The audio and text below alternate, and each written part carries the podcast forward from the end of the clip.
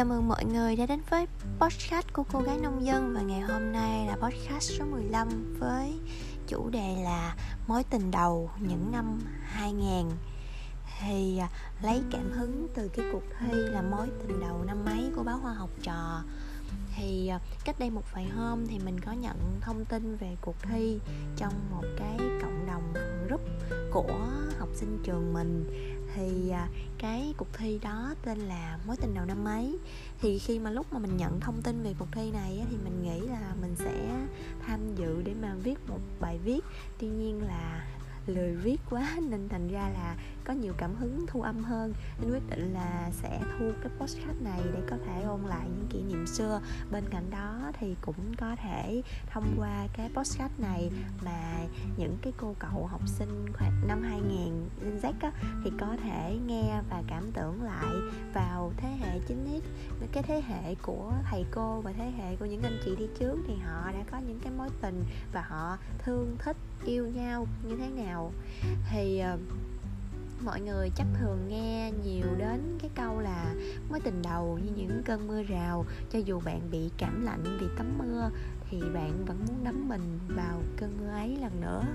Không biết là mọi người khi mà nghe đến podcast này thì mọi người có nhớ về cái mối tình đầu nào của mình không nữa? Hay là mọi người chưa có cái mối tình nào? Thì cho dù có hay không có thì mọi người cũng nên nghe tiếp cái podcast này đi, tại vì khúc sau nó còn thú vị lắm mà mọi người sẽ có nhiều suy nghĩ cũng như là nhiều nhiều cái cảm nhận vui vui vui về cái thời mà còn đi học của những bạn và những năm hồi đó. Thì hồi đó thì cái gu của mình đó là mình thích những bạn học giỏi thì mình cũng là một cô gái học hành chăm chỉ. Có thể nói mình là một cái phiên bản vậy thì lỗi á. Rồi khoảng những cái năm mà từ lớp 8 trở ngược về trước thì mình rất là được nhiều bạn yêu quý và viết thư uh, tỏ tình. Nhưng mà sau cái giai đoạn năm lớp 8 thì bắt đầu ờ, dậy thì xong rồi chuyển cấp rồi vậy thì thất bại thì ờ, sau này cũng còn những bạn thích nhưng mà không nhiều như hồi đó. Hồi đó là nhiều đến bất ngờ luôn nghe. Thì gu của mình nhắc lại là mình thích những cái bạn ờ, con trai học giỏi uh, hơi cá tính một tí xíu và cao hơn mình. Thì lúc đó thì có một bạn thì bạn à, chuyển trường về trường mình học vào năm lớp 8 còn mình thì đã theo học tại trường đó từ năm lớp 6 rồi. Thì giống như một cái câu chuyện, một cuốn sách ngôn tình hay là một cái bộ phim thì cái chuyện tình cảm của mình hồi đó nó nó màu hồng lắm. Thì à, bạn đó chuyển về trường và bạn đó giật mất cái top học sinh giỏi nhất khối của mình. Thì thành ấn tượng rồi đó. Tự nhiên ở đâu mới về mà giành mất đi cái vị trí của mình thì cũng bị cay cú trong người lắm. Nhưng mà uh, bạn đó uh, đẹp trai thì cũng là một cách uh, gây, gây được cảm hứng và thiện cảm. Hồi nói tới đây buồn cười quá. Nhưng mà mọi người đừng có cười mình tại vì ở mỗi độ tuổi thì mọi người sẽ có những cái gu hạp khác nhau mà đúng không? Thì bây giờ thì đúng là mình cũng còn thích những người giỏi nhưng mà cái cái tiêu chuẩn nó cũng khác đi khác đi nhiều so với mình của những năm còn 11, 12, 13 tuổi. Thì hồi đấy thì mọi người biết là khi mà để mà mình thả thính hay là mình tỏ tình một ai đó thì mình sẽ làm gì? Thì mọi người có biết không? Thì ngày nay các bé học sinh khi mà thích nhau thì các bé có thể vào tìm Facebook, Instagram hoặc là TikTok của nhau để follow. Sau đó reaction những cái tấm ảnh, những cái cuộc vui hoặc là những cái ờ, đánh giá, comment gì đó. Còn hồi đó bọn mình ờ, làm gì có điện thoại thích nhau thì viết thư hoặc là có những cái hành động nhỏ thôi nhưng mà có thể khiến đối phương chú ý.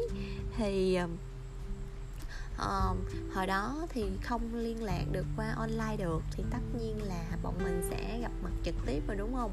Và để gặp mặt trực tiếp thì không thể nào mà chạy đến nói ô bạn ơi mình đi đi ngồi ăn quán cốc ỏi mấy ghim cùng nhau hay ăn chả cá viên chiên cùng nhau hoặc là chiều nay hẹn gặp ở đầu chùa. Đâu thể nói gì được quá sổ sàng. Thì bọn mình sẽ có những cái nhỏ nhỏ như là tìm cớ để gặp nhau. Thì những cái cớ để gặp nhau đó là những cái lúc như là chào cờ hoặc là những cái lúc như là lao động cho trường vào cuối tuần, hoặc là những cái giờ học thể dục. Thì mọi người, không biết là mọi người có những cái hành động giống như mình hay không nha. Nhưng mà những cái lúc mà học, những cái lúc mà chào cờ thì mình sẽ đi xuống sân từ sớm rồi đó. Sau đó ngó ngó rồi coi có người mình thích ở gần gần đó không? Để làm chi? Nhìn nhau một cái coi người ta có nhìn mình hay không? Rồi những cái giờ mà học thể dục á, thì học thì học, nhưng mà nhiều khi đầu óc ở trên mây, nhìn sang cái lớp khác, coi là lớp khác ờ, có bạn ấy bạn ấy có đang tập động tác gì, có đang thi hay không, thi thì bao nhiêu điểm ngày hôm nay, thầy dạy lớp bạn đó là ai? Và cũng đôi khi có những lúc, kiểu, buồn, vô cớ khi mà ngày hôm đó học giờ thể dục và bạn khác giờ với mình và không gặp được. Nó còn buồn đến đau lòng, đó là khi mà cái giờ thể dục của mình kết thúc và mình được cho về lớp sớm hơn, thì lúc đó lớp bạn còn đang học và thế là chả gặp được nhau.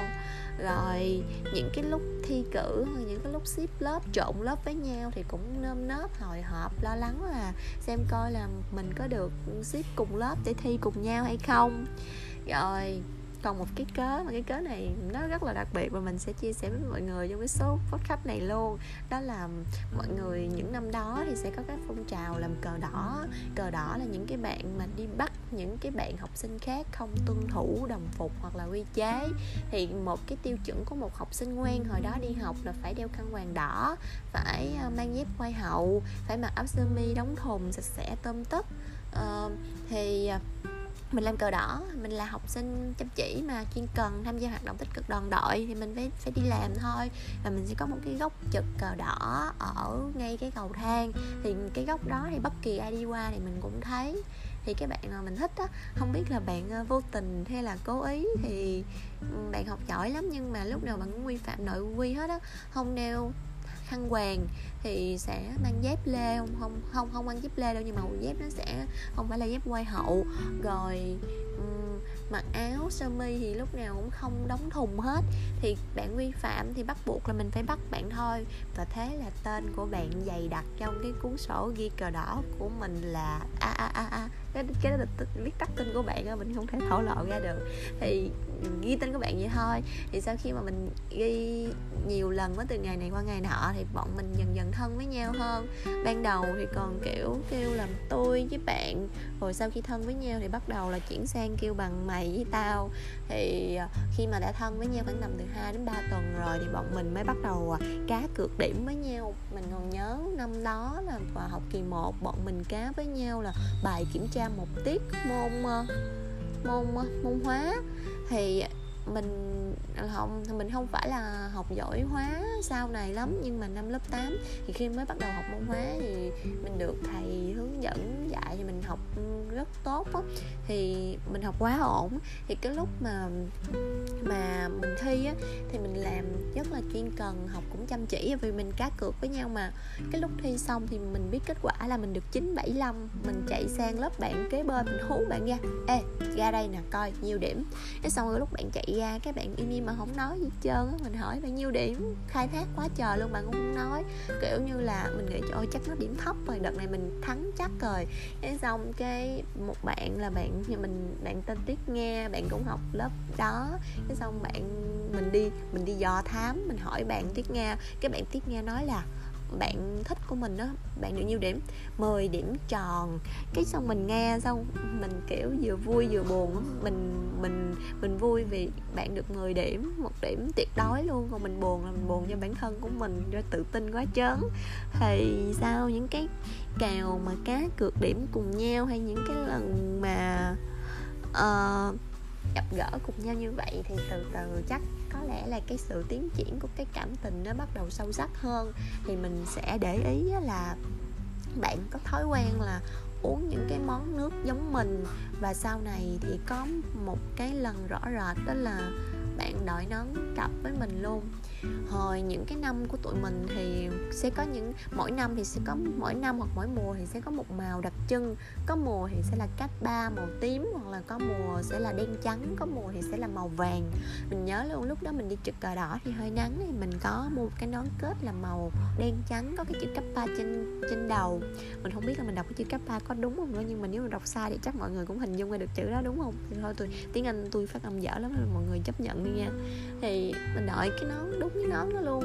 Thì mình đợi được đâu khoảng 3 đến 4 ngày thì mình cũng thấy cái bạn đó đợi cái nón cũng tương tự như mình luôn. Nhưng mình nó màu xám chắc có lẽ là cái tiệm bán đó nó không còn được cái tông màu giống như vậy. Nhưng mà rõ ràng là hai đứa mình đang cùng đội nón cặp với nhau. Thì mình sống ở huyện đảo mà thì đâu có nhiều tiệm bán quần áo hay là nón hay là phụ kiện học sinh như bây giờ đâu. Thì cái việc mà mọi người có thể mặc đồ hay là trùng nhau như vậy thì nó cũng có thể là chuyện dễ xảy ra. Nhưng mà mình cứ cảm giác là bạn có một cái món gì đó giống mình thì mình nghĩ là chắc bạn cũng đang đánh đàn với mình là uh, thì vậy đó. Thì uh, thì mình đến bắt đầu bắt đầu đổ rồi, bắt đầu nghiêng ngã rồi. Rồi gì vừa, kiểu ờ, học giỏi nè, kiểu, biết quan tâm nè, rồi bên cạnh đó thì người ta cũng, kiểu, có xu hướng hơi thích mình rồi. Thì ừ, bữa đó cũng là một ngày trực cờ đỏ và hôm đó có thể nói là mình mém đổ. Đó là ừ, bạn thì cao khoảng một m bảy lúc đó mình cao khoảng một m năm thôi. Cái bạn mới ờ, nói là ê đứng gần gần nè nói nhỏ nghe cái này. Cái mình nghĩ trong đầu có khi nào là nó nói là nó thích mình không ta? Khỉ cái khúc này buồn cười quá. Cái xong mình cũng nhón chân lên ngang với cái tầm lỗ tai của bạn á. Thì à, ờ, lúc này thì bạn mới có thể ngang ngang cái tay của mình thì bạn mới bắt đầu bạn bạn nói được. Thì bạn mới thủ thỉ nhỏ nhỏ một câu vô cái tay của mình. Đố mọi người biết là bạn nói câu gì bạn nói câu là tao ghét mày. Mắc cười quá. Thì cái lúc mình mình nghe xong á mình quạo mình điên lên. Mình nói là mày khùng hả? Sao mày nói như vậy? Cái uh, bạn mới nói là ờ uh, không tao nói lại kiểu là tao thích mày. Ok một cái cú chơi quá đau đớn nhưng cũng rất là vui. Vui mà đúng không mọi người? Nó vui. Thì um, um, thêm một lần nữa một cái một cái đó là lần đổ thứ nhất khi một lần đổ thứ hai nữa. Đó là bạn viết thư không phải viết thư tỏ tình cho mình mà bạn gửi cho mình một cái mini game giải câu đố mình phải giải ra được những cái câu đó thì mình mới tìm ra được những ô chữ. Và những cái ô chữ đó sẽ là đáp án cho cái lời, giống như là lời tỏ tình của bạn gì đó. Thì mình mình mình đi học mà mình cũng phải sắp xếp thời gian mình học, mình sắp xếp thời gian đi yêu đương đâu. Thì sau khi mà học bài xong khoảng tầm 11 giờ rồi bữa đó, cũng gán thức tới tầm 2 3 giờ sáng để giải được cái ô chữ đó.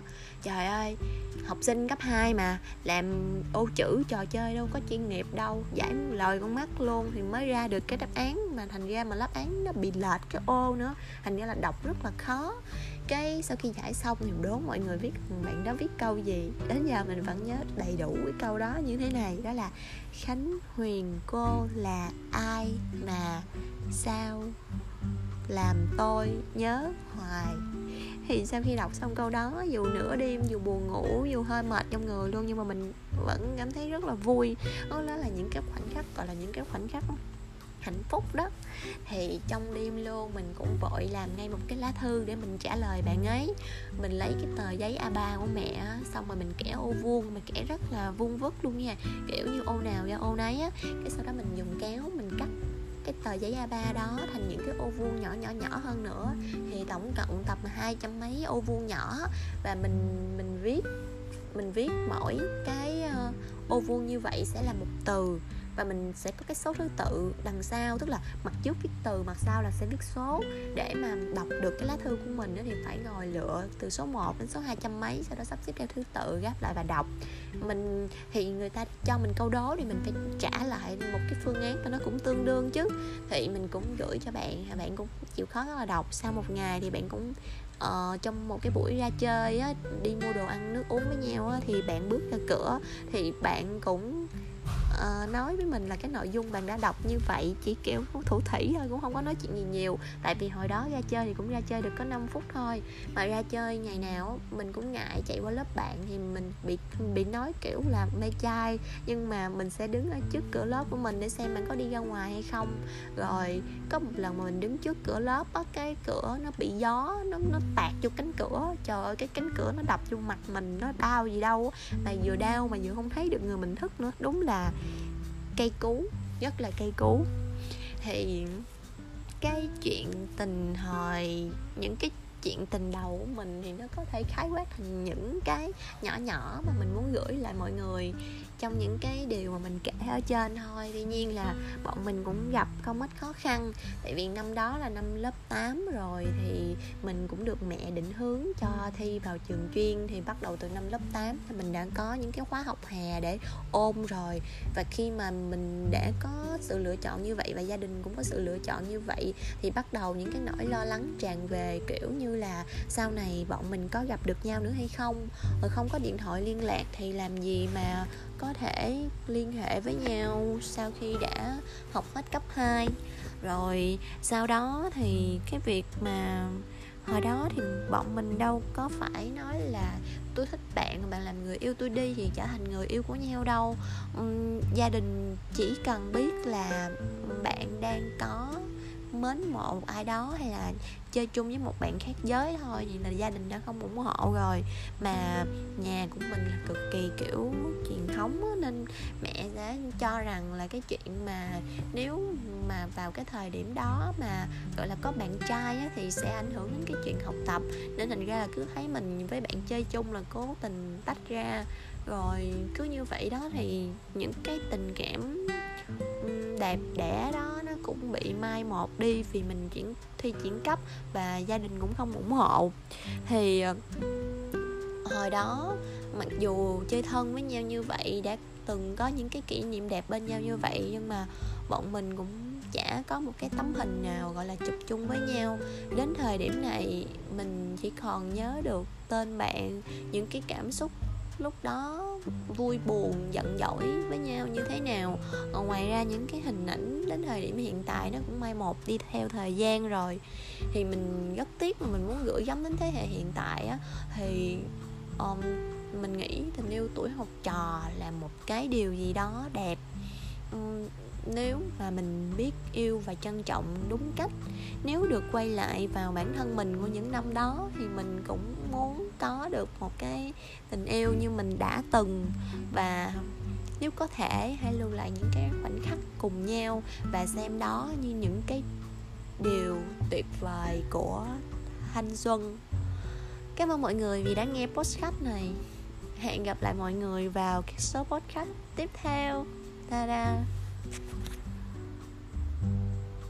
thank you